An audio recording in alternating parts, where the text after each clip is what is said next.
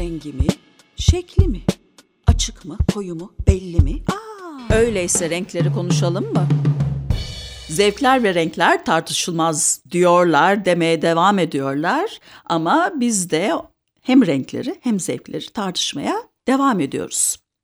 Ben Pınar Karadeniz, Homeart dergisi yazarlarından. Homeart'la Rengarenk podcast serimizde bu bölümdeki konuğum yazar Belgin Bıyıkoğlu. Hoş geldiniz Belgin Hanım. Hoş buldum. Ee, şimdi niye buradasınız diye sorabilir e, dinleyicilerimiz. Sanki bizim podcast serimiz için özel bir başlık bulmuşsunuz.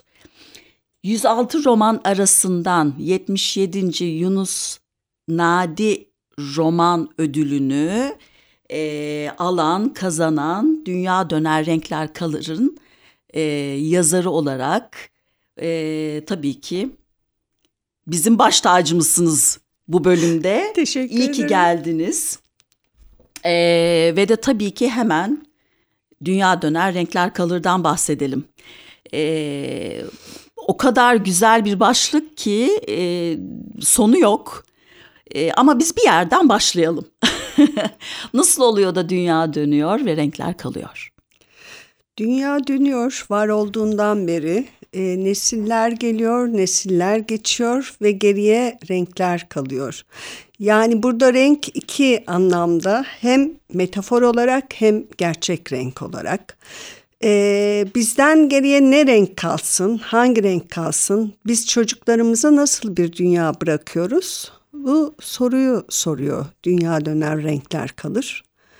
Ee, ben e, bu kitabı yazmaya karar verdiğimde büyük ninemden kalan sümbüllerin varlığından haberdar oldum.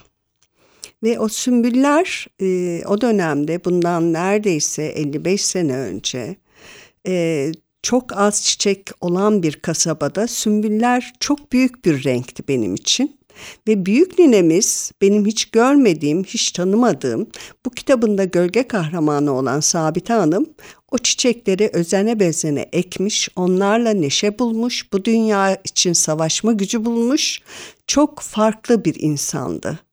Dolayısıyla da yola çıkışım E, Bana e, anneannem tarafından, anne tarafından, baba tarafından değil, Sabite Hanım baba tarafımın e, büyüğü, e, çok iyi ut çaldığı, çok güzel sofralar hazırladığı, sohbetinin çok iyi olduğu anlatılan, sözünün geçerli bir kadın olduğu anlatılan Sabite Hanım'dan geriye bana kalan renkleri anımsayarak yola çıktığım bir kitap oldu.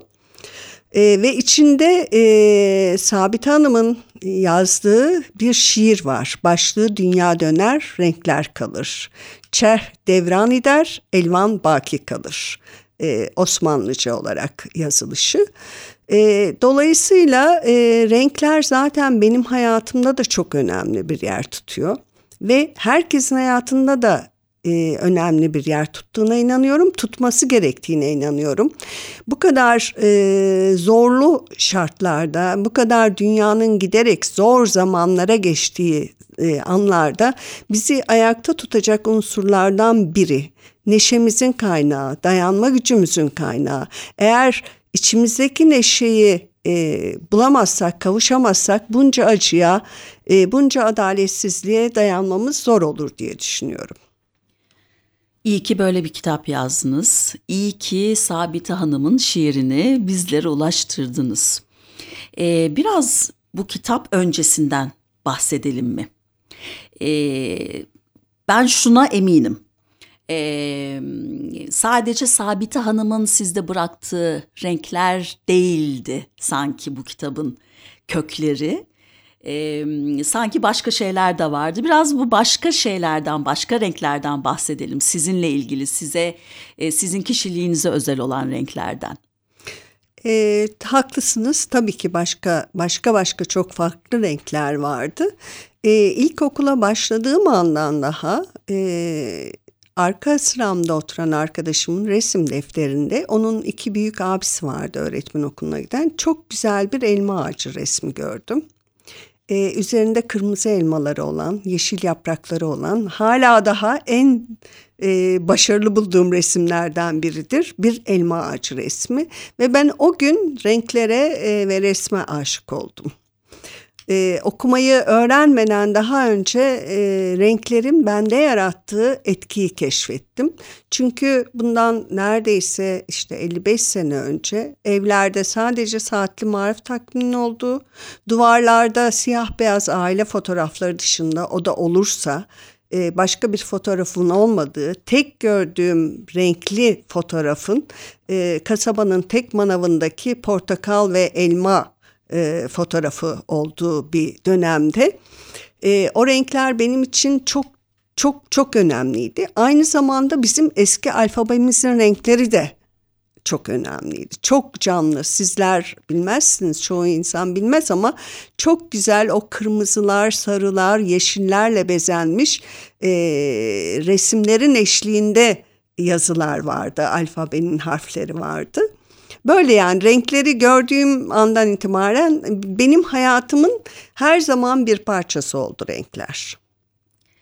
Ee, peki şimdi e, kitapta gerçek var, e, kurgu da var tabii.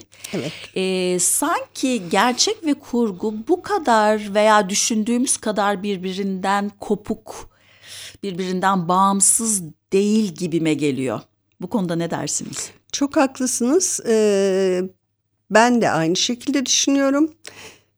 Kurgu yaparken tabii ki edebiyat kurguya dayalı bir tür. Ee, yani biyografi yazmıyorsanız e, kurguya dayanıyor. Fakat kurgunun gerçeğe dayanmasının lezzeti çok daha farklı. Ee, bunun e, şeyini, etkisini kitap boyunca da okuyanlar hissettiklerini söylüyorlar. Gerçekleri yazarken e, kurguyla ve kurgunun da e, farklı şekillerde renklendirmesiyle yol aldım.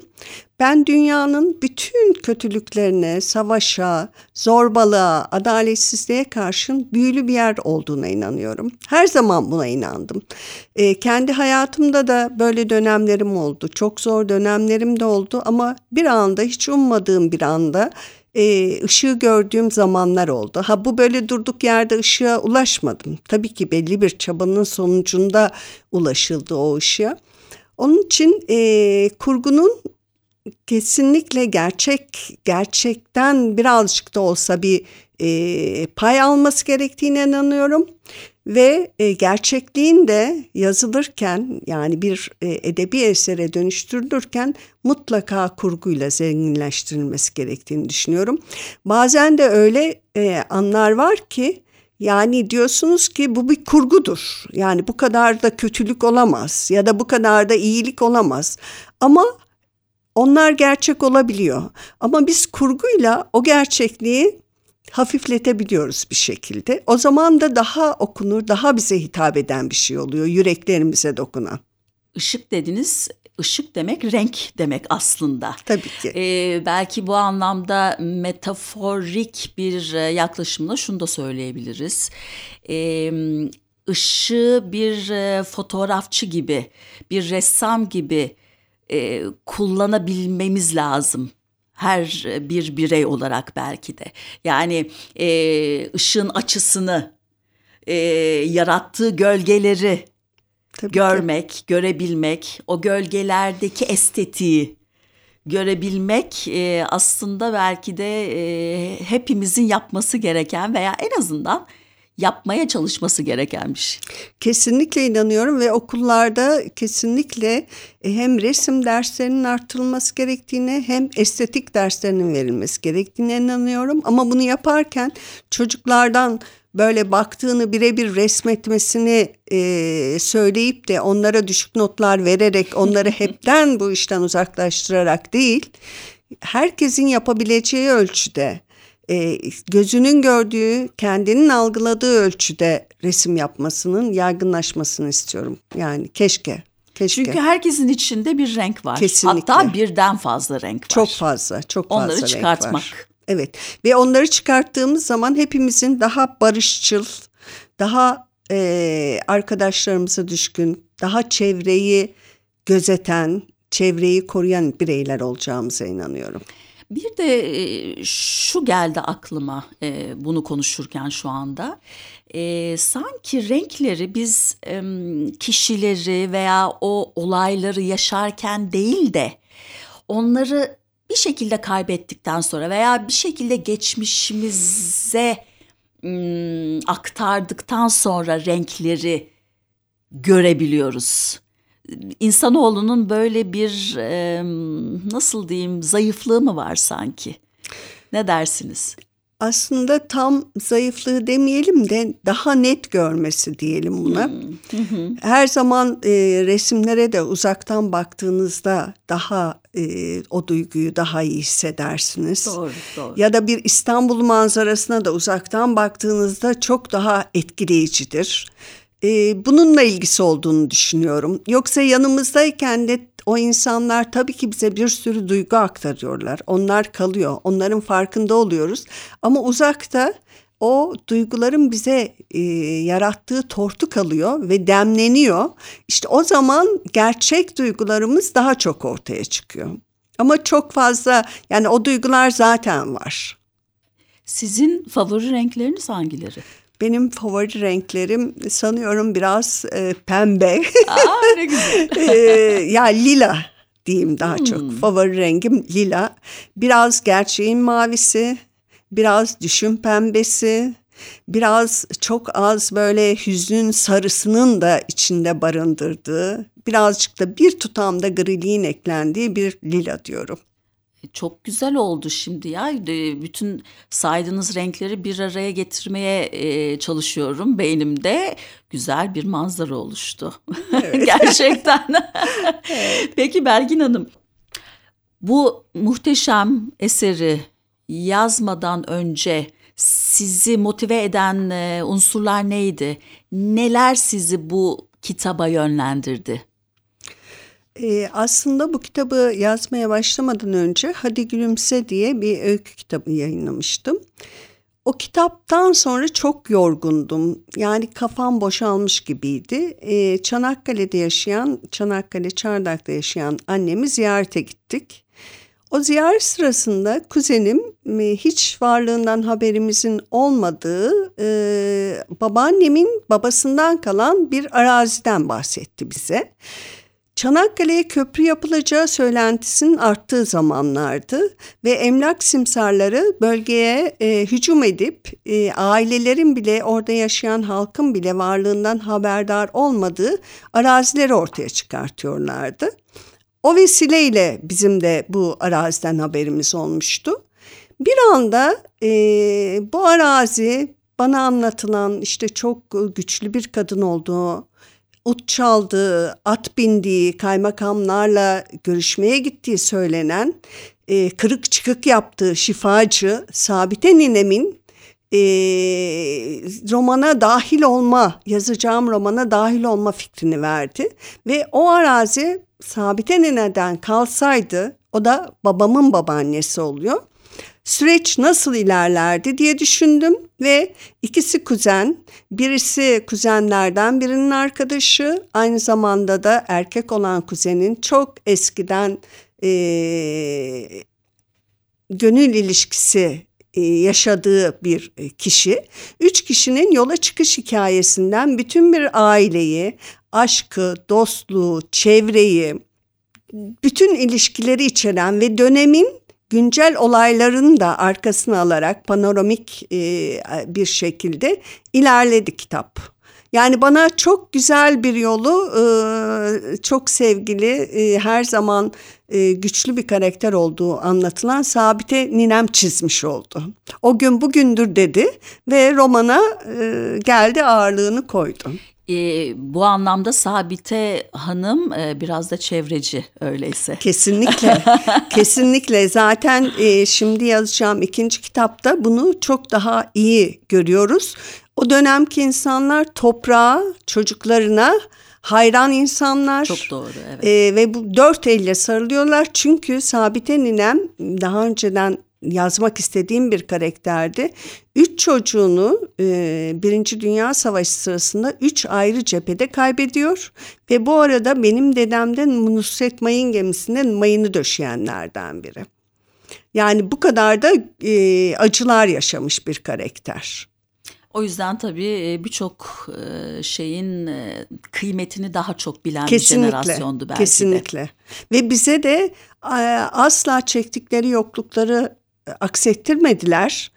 Gerçekten bizim oralarda çocuklar hep birinci plandadır. Ailenin göz bebeğidir. Önce yemeğin iyisi onlara yedirilir. Sevgiyle büyürler ama kimse de şımarmaz. Ee, Belgin Hanım.